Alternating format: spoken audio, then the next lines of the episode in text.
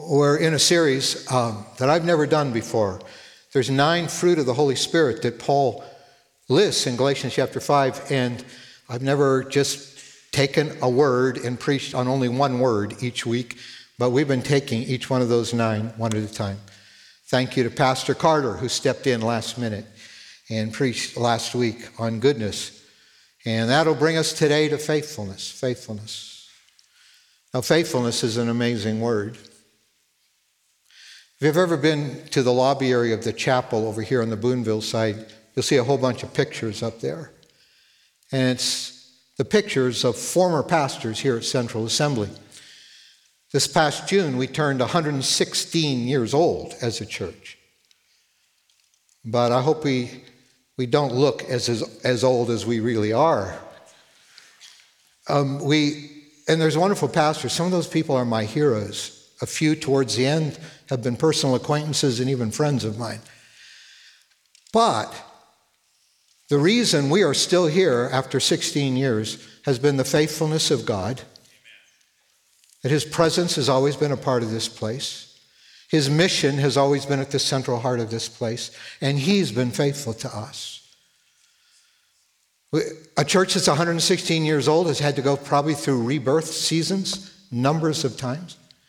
But he's kept us alive, he's kept renewing us when other churches may have died, and we are going strong because he's been faithful to us. But he's also, and I'm so aware of this, we're also going strong because you've been faithful.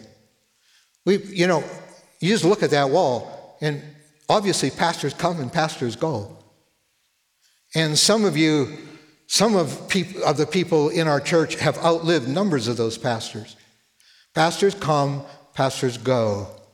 But it's the faithfulness of people who just show up every week it's the faithfulness of people who just won't stop praying for their church. It's the faithfulness of those people that give, have given people confidence over the years that when they bring their kids, they're going to be well taken care of and they're going to be invested in spiritually because there's volunteers that have just been faithful. When sometimes they don't get the thank you notes. There's people who've just been faithful with their finances and their giving. There's people who've just been faithful to be a part of the worship teams. There's people who've just been faithful to help make sure that, that ministries of outreach are taking place. We are here today because of the faithfulness of God and the faithfulness of people just like you. It's not the pastors that are the heroes. It's, it's, it's everyday people who don't get enough thank you notes, but they are faithful week after week after week. And week after week after week soon adds up. Do you realize a 15 minute coffee break every day at work, Monday through Friday, adds up to a full week of paid vacation by the end of the year? It's amazing what just a little bit every day, what just a little bit every week of faithfulness does to create a movement of God. And we're here because of a faithful God and, a, and faithful people. We pastors, we come and go, but I want to tell you, and I'm glad I didn't go two weeks ago. I'm going to, in fact, preach on that. I think we'll be done this series. I think the weekend of Thanksgiving weekend, that Sunday, that long weekend, I'm going to talk about some of the things I walked away with that I believe God's been speaking to me about from my experience two weeks ago. But, but uh, th- that'll be then. All I know is that He's faithful. We, we, we come and go, but He always remains. And he calls a people, he calls a community that just doesn't give up, that just stays faithful week after week after week. It's part of what I love so much about all of you. So we're going to talk about faithfulness. So much for the preamble. Let's get to the scripture. Galatians chapter 5, 22. But the fruit of the Spirit is love, joy, peace, forbearance kindness, goodness that Pastor Carter unpacked so well last week, and today, faithfulness. Next week, I'll talk about gentleness, and then it'll be self control before we're done. And against such things, there's no, nothing wrong with any of those things. You, you can't find fault in any of those things. No law against those. The word faithful, Paul's writing in the Greek language, the word faithful has a nuance of two different things. First of all, If you're faithful, you're trustworthy, and you're also loyal. You're trustworthy and you're loyal. You take that English word trustworthy, just divide it in half, reverse the order. Means, means that you're, you're worthy of being trusted. That, like, you, you've proven that you're worthy to be trusted. That, that makes you faithful. Like, people can trust you. When you say you'll do something, people can trust you're going to do it. When you give your word, people trust you're going to keep your word. When you make a pledge of loyalty, people trust you will stay loyal. So you're worthy of trust and you're a person who stays loyal. And but, but that's the problem, isn't it, with our with our hearts. There, there are two verses back to back in the Old Testament, the prophet, the prophet Hosea in chapter 6 where, where, where, we ex, where we really see the problem really clearly. And in verse 3 of Hosea 6, the prophet said, Let's acknowledge the Lord. In fact, let's not be casual about this. Let's press on after the Lord. Let, us go for the Lord. Why? Because this is what we trust about him. As surely as the sun rises, he will appear. I mean, we can trust he's going to be faithful to us. We can trust this. He will appear and He will come to us like the winter rains and like the spring rains that water the earth. And so we go after a God who's worthy of our trust and we want to be loyal to because He is trustworthy and loyal to us. He will. He will respond to us when we seek Him. But the very next verse, what can I do with you, Ephraim? And what can I do with you, Judah? Your love is like the morning mist, like the early dew that disappears. So I would paraphrase those two verses in one sentence. It would be this God's faithful, but we're fickle. He said, I will come. You can trust me here. But here's the problem with you. I mean, you're just fickle. I mean, your love is like no more lasting than the dew that disappears when the sun comes up. He's faithful, but the problem is we can be fickle. And when Paul says one of the fruits of the Holy Spirit's work in our lives is that we become faithful people, the kind of faithfulness that enriches relationships and builds churches and honors God. When he says, when he said the fruit of the Holy Spirit working in your life will be that you become faithful, that's answering these two questions because Paul's not clear whether he's talking about faithfulness to God or faithfulness to each other. And so we're just going to say both. Probably the emphasis is on faithfulness to each other and to what he's put in our hands to do, but, but it's also in doing that faithfulness to God. So the question, the two questions before us are, are, these Can God count on me? And, and can people count on me? Can God count on you? Can God count on you to stay loyal to Him this week? Or is your heart going to be pretty fickle? You're going to be pretty easily lured by the lusts of our world and greed and sin. Are you going to stay loyal to Him? Can God count on you to be there when He's calling His church to move forward? And you're going to be a part of it. You're not going to be the dead weight. Can He count on you? And what about the people in your lives? What about your friends at school? Can they count on you? What about your roommates? Can your roommates count on you? Or are you stabbing them behind their back? What about your husband? What about your wife? Can they really trust you and count on you? This is faithfulness. Faithfulness. So I, want, I don't want to give you like five characteristics of faithfulness. I don't want to give you a bullet point lecture. I just want to give you two stories. The last one will be quite short, but it'll wrap it all up. The last one will be God's story, which becomes our story. But the other story is the story of a man by the name of Barnabas, Barnabas' story. Barnabas shows up as a church member, like many of you are church members here. Uh, Barnabas shows up as a church member in the first century church. The church is very young, and uh, we're told in the Barnabas story that there was a man, he's described in Acts 11 in the New Testament, Acts 11. He, Barnabas, was a good man, full of the Holy Spirit and faith. So here's a good man.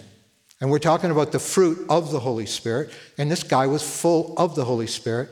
And, and, and it's out of that that he was a man of faith. And we get our word faithful actually from that. He had faith in the trustworthiness and loyalty of God to him. He had faith in God. And then the Holy, being full of the Holy Spirit, God began to replicate faithfulness in this man's life. So you have faith that leads to faithfulness. He, he, he, in fact, did not have Barnabas as his actual name. That was a nickname that his church gave to him.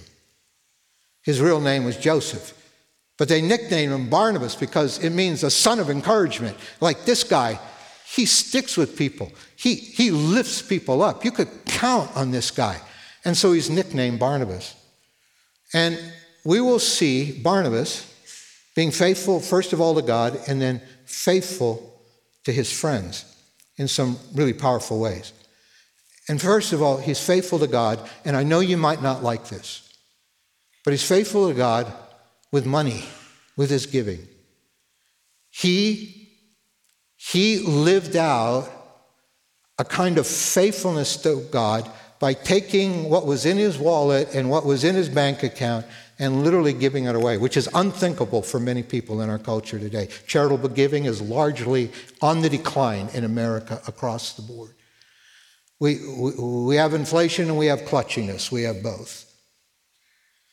But here, here is Barnabas. The first time he's introduced to us, he's giving his money away.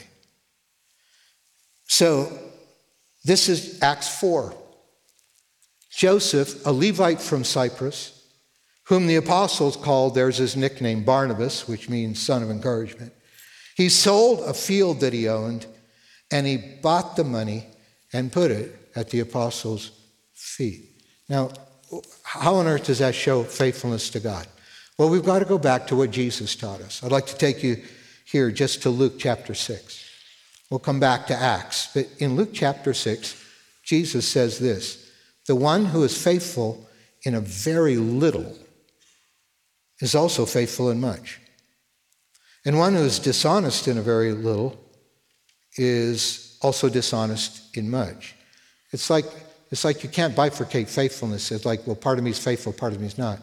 He said, um, he said, the very little would generally be the testing grounds for your faithfulness.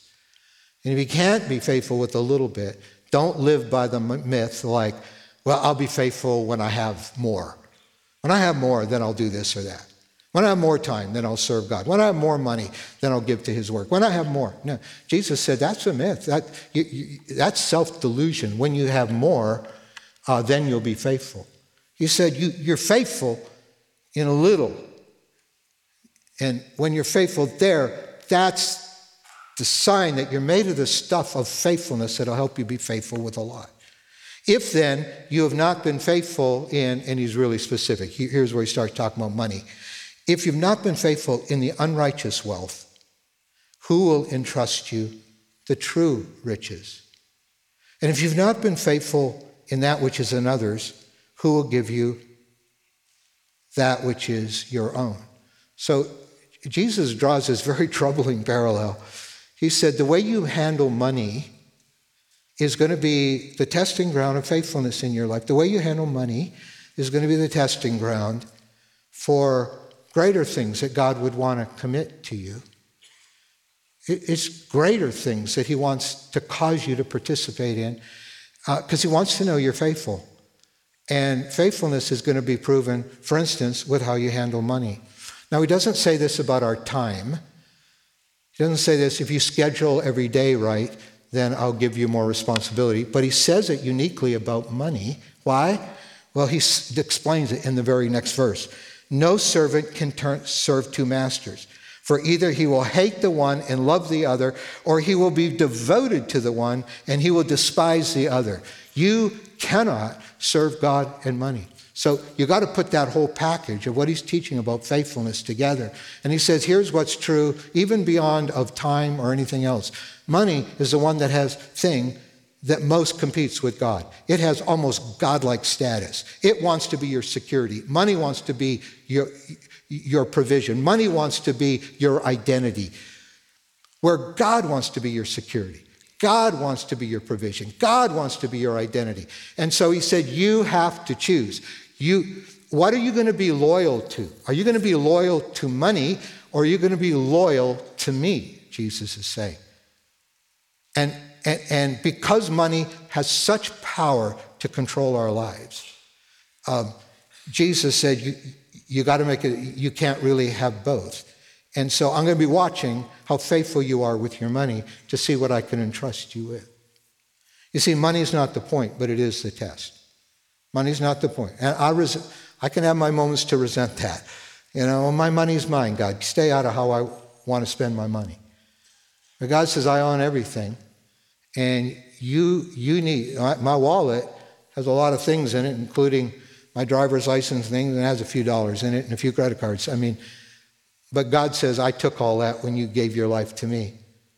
And then I entrust it back to you. And I want to see if you are trustworthy to manage it as if it belonged to me and not to you.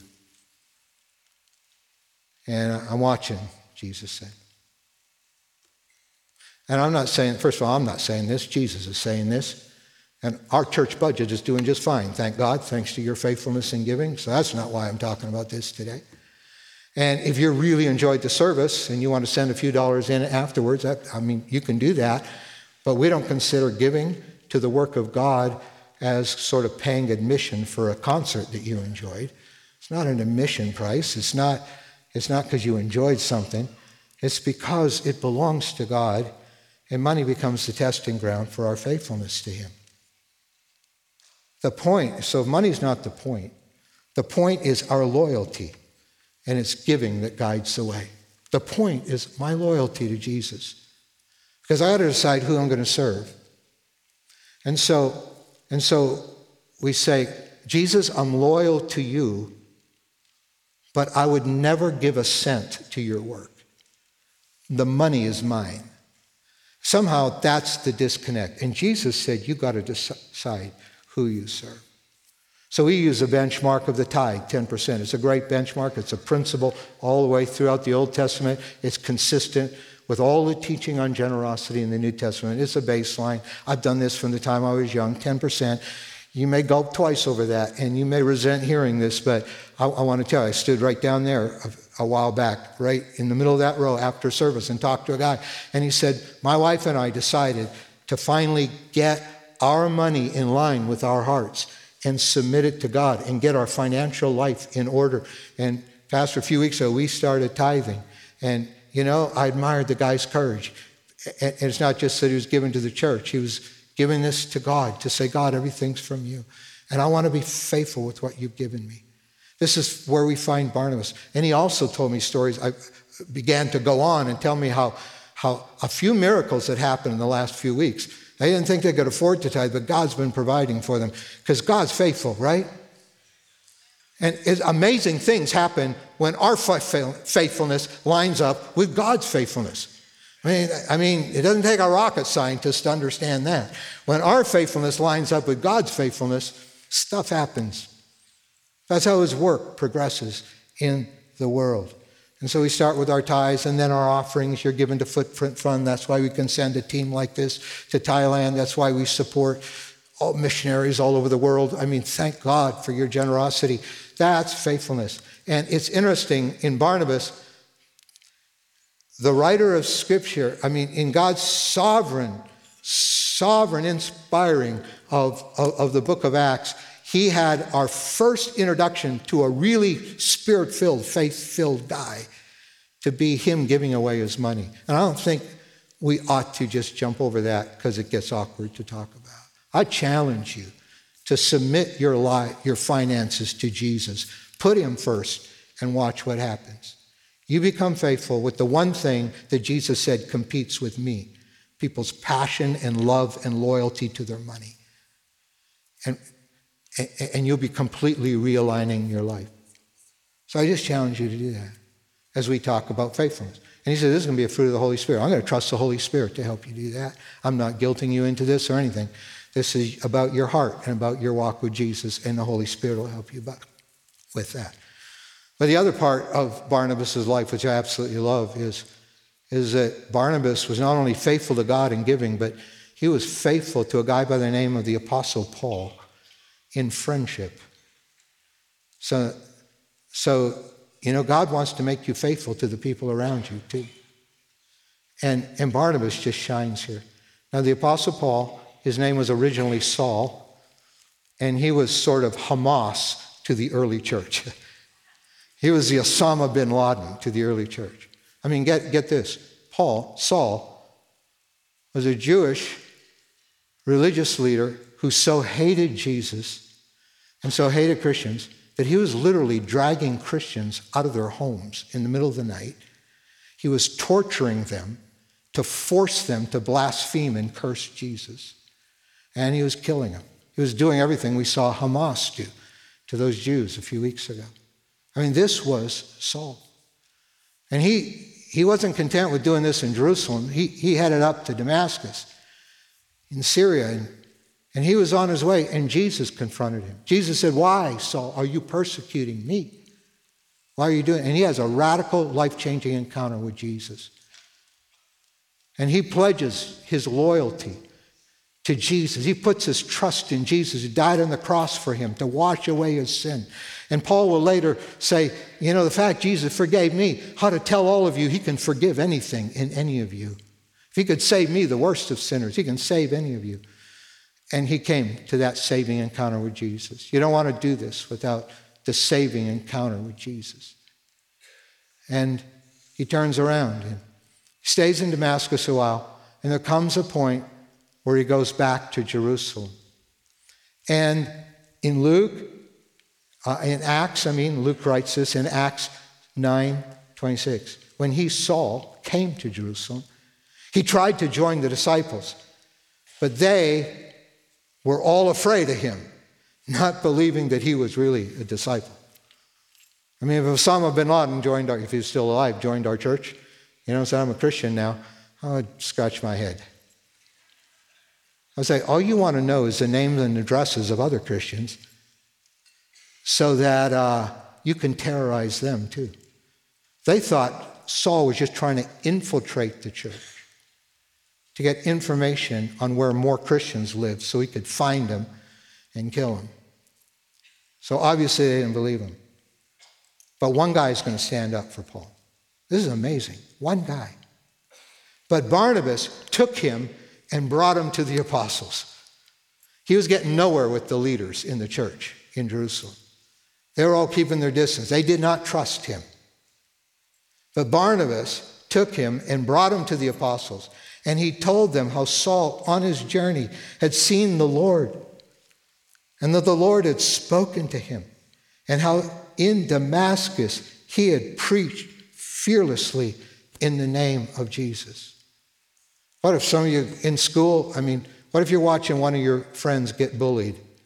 You know, it takes a lot of courage to be the only person to stand up to that kid who's getting bullied because you're going to have popular opinion go against you. You are risking your reputation in the eyes of a lot of other people. Well, let's reverse it. Now the bully is turning out to be the bad guy, and nobody wants to trust him. But Barnabas is willing to stick his neck out. Look, this is what friends do. They, they stick up for one another. They, if you're fickle, you know, you're just going to write your friends off at the first rumor you hear. But faithfulness in our friendships means we stand up for one another unless, unless they prove that they truly can't be trusted. Otherwise, we're going to give people the benefit of the doubt if we're faithful to them. We're, we're going to stand up for them. We're going to, even if it's going to make us unpopular in the office, we're, we're going to stand up for the person who's experiencing injustice. We're, we're going to stay faithful to people and loyal. And then, over the next numbers of months um, and years, because Saul had been persecuting Christians, they'd been running and heading north. And they end up starting, these Christians fleeing persecution, started a church in Antioch. Way, if you go way up the Mediterranean coast, way north, you hit Antioch. And they started this, what became an amazing church. In fact, the center of gravity of the church, early church, eventually moved from Jerusalem to Antioch, became a great church. And after the apostles in Jerusalem found out about what was happening in Antioch, uh, they sent Barnabas They sent Barnabas out there. They're trusted guy. We're going to send the son of encouragement. We can count on that guy. He's full of the Holy Spirit and faith, and he's faithful. We can count on this guy. So they sent him up there. And, uh, and he checks out what's happening. A revival's happening. Meanwhile, Saul had gone back to his hometown in, in, uh, in uh, Tarsus. I was going to say Troas, Tarsus, which is right where those earthquakes happened in Turkey a couple of months ago. And what does Barnabas do in Acts 11 25? Then Barnabas went to Tarsus to look for Saul. And he found him. So he leaves the revival in Antioch. He goes to Tarsus and he looks for him. It's like he didn't already have his address. He got to try to find the guy. And he looks for Paul. And, and he's still called Saul at that point. And when he found him, what did he do? He brought him to Antioch. So for a whole year, Barnabas and Saul met with the church and taught great numbers of people. And the disciples were first called Christians at Antioch. I mean, that term Christian, it came from Antioch during the time that Barnabas gave Saul his first church staff position. I got a wonderful staff here. And I love them all. And I hired most of them. But I want to tell you, uh, this was an amazing moment, a strategic moment.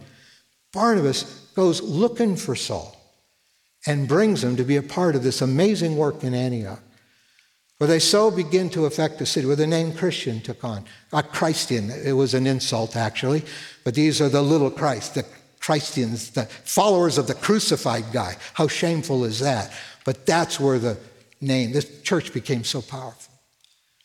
And Barnabas gave Paul his first staff position because, because you see, friendship, when we're faithful in our friendships, we not only stand up for each other, but we believe in each other and we invest in each other. I mean, we're not fickle. We, we, we, and sometimes it takes hard work to make sure you've got a good group of friends around you. That's why we've got small groups and classes at night. I mean, I mean, it's very important to do your homework to make sure you've got people around you. I'm so glad I had people around me who prayed for me, like all of you, uh, the last couple of weeks. And, and we, we just need to do our homework. But, but listen, when you have people around you, you stay faithful to them and you believe in them and you verbalize their potential to them and you say, I can see God's hand on you. I can see you doing this. And you know, and when you did that, that encouraged me a lot because, and, and you're specific with them. We, we do these things. We believe in people and we make investments in them. We, this is what, I mean, Barnabas just brought Paul under his arm and, and mentored him in his church staff first church staff position. And, and then they go out together. Paul and Barnabas are called by the Holy Spirit to, to go out on Paul's first missionary journey. And they go up into the heart of present day Turkey and they go to a place called Lystra. And a man is miraculously healed as Paul prayed for him. And, uh, and verse 11 of Acts 14, when the crowd saw what Paul had done, they shouted in, in the Lycaonian language, the gods have come down to him in human form. Of course, they were all into Greek mysticism and, and, Greek mythology. The gods have come down. And so they called Barnabas Zeus. And Paul they called Hermes, who is Zeus's son. Hermes, because he was the chief speaker. Hermes was one of the 12 Olympian gods, and he was like the spokesperson for the Olympian gods. He was the, like the mouth, among other things, Hermes. And so they called Paul Hermes. Why? Because Paul was the upfront guy now. Paul was doing all the talking, Paul was doing all the preaching. And my heart always winces as a leader a little bit right there, because I know how that can feel. I mean, the people you're investing in become better than you. And then your ego and your insecurity comes. And you start doing like wrong, irrational things to, to somehow put that guy down. You know, some of us, we can't feel good about ourselves unless we put someone else down. What a terrible way to feel good about yourself. And, and he does this irrational stuff. That's not Barnabas. Barnabas saying, Yeah, I'm glad he does most of the preaching now. I'm glad of that. Because now Paul was rising into the spotlight. Reminds me of John the Baptist when Jesus showed up. John the Baptist said, I must decrease, but Jesus must increase. And, and Barnabas is going like, that's his heart. He wasn't going to give up just because a friend that he had invested in started getting the spotlight in a way he didn't.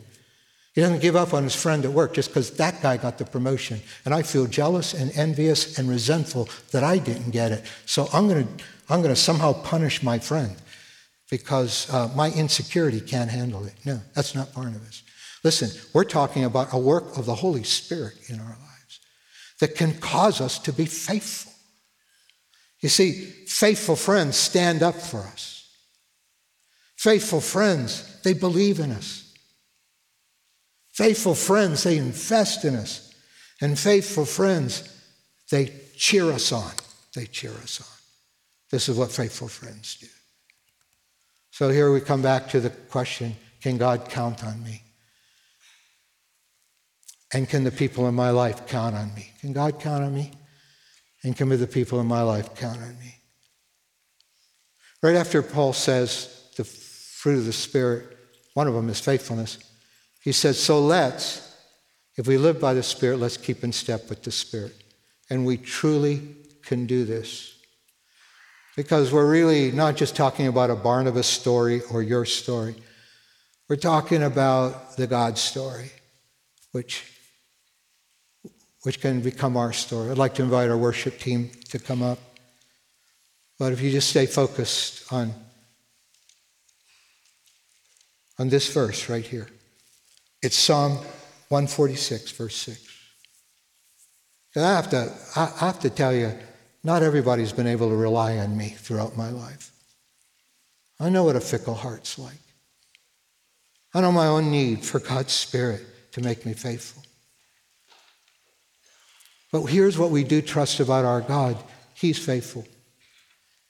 In fact, Psalm 146 6, He is the maker of heaven and earth. Let's, let's start at ground zero. We're here because of him, because he's the creator. And he's the maker of heaven and earth, the sea, and everything in them. And he remains faithful forever. He just remains faithful forever. I mean, his faithfulness doesn't give out, his faithfulness isn't fickle. He doesn't say he made heaven and earth and he remains faithful in a fickle way. No, he remains faithful in a forever way.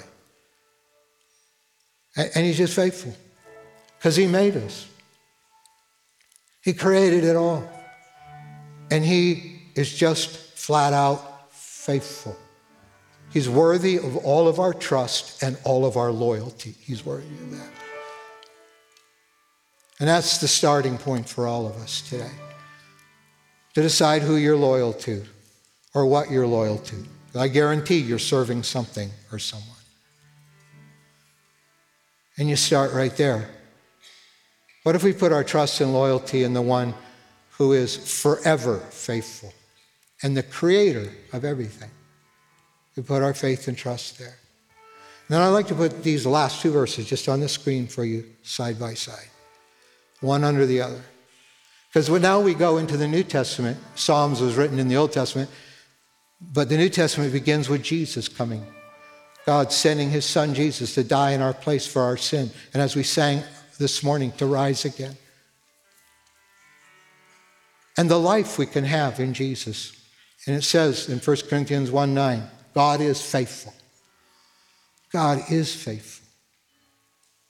So, He's called you and me not first to be a missionary or to be a doctor or to be a teacher. But he's called us to fellowship with his son. That's a friendship word, fellowship. That's an intimate word. That's, he has called us to share life with his son, Jesus Christ our Lord.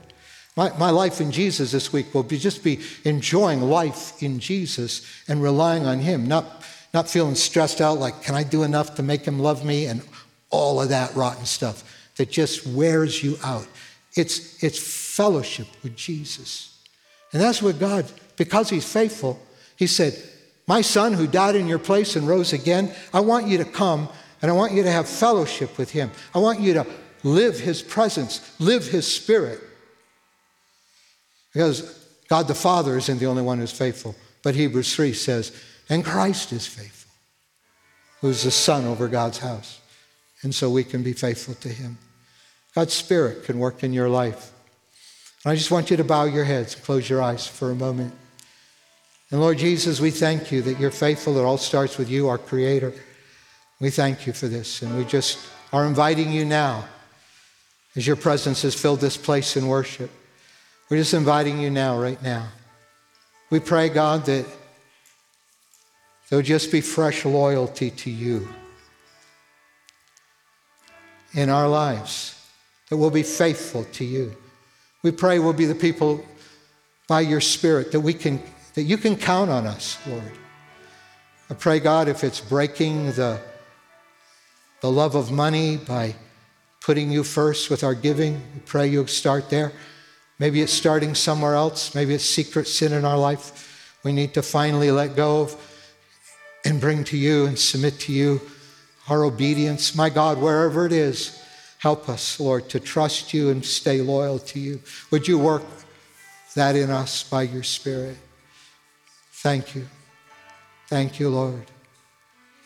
And then, Father, we pray you help us with our relationships. We invite you into our families, into our friendships. We invite you into our working partnerships. We invite you into our life groups and our Sunday school classes and our prayer groups. We invite you in. My God, that everybody else in that group will find in us someone who they can count on. My God, keep us faithful. Keep us faithful to serve your church. Keep us faithful at your work. Keep us faithful, Lord, day after day, week after week. And we thank you for it. Praise God. And if any of us, Lord, just need your forgiveness, we, we don't know what friendship with Jesus is. We pray you'll forgive us right now of all of our sin. We pray you'll forgive us for being unfaithful to you, Lord.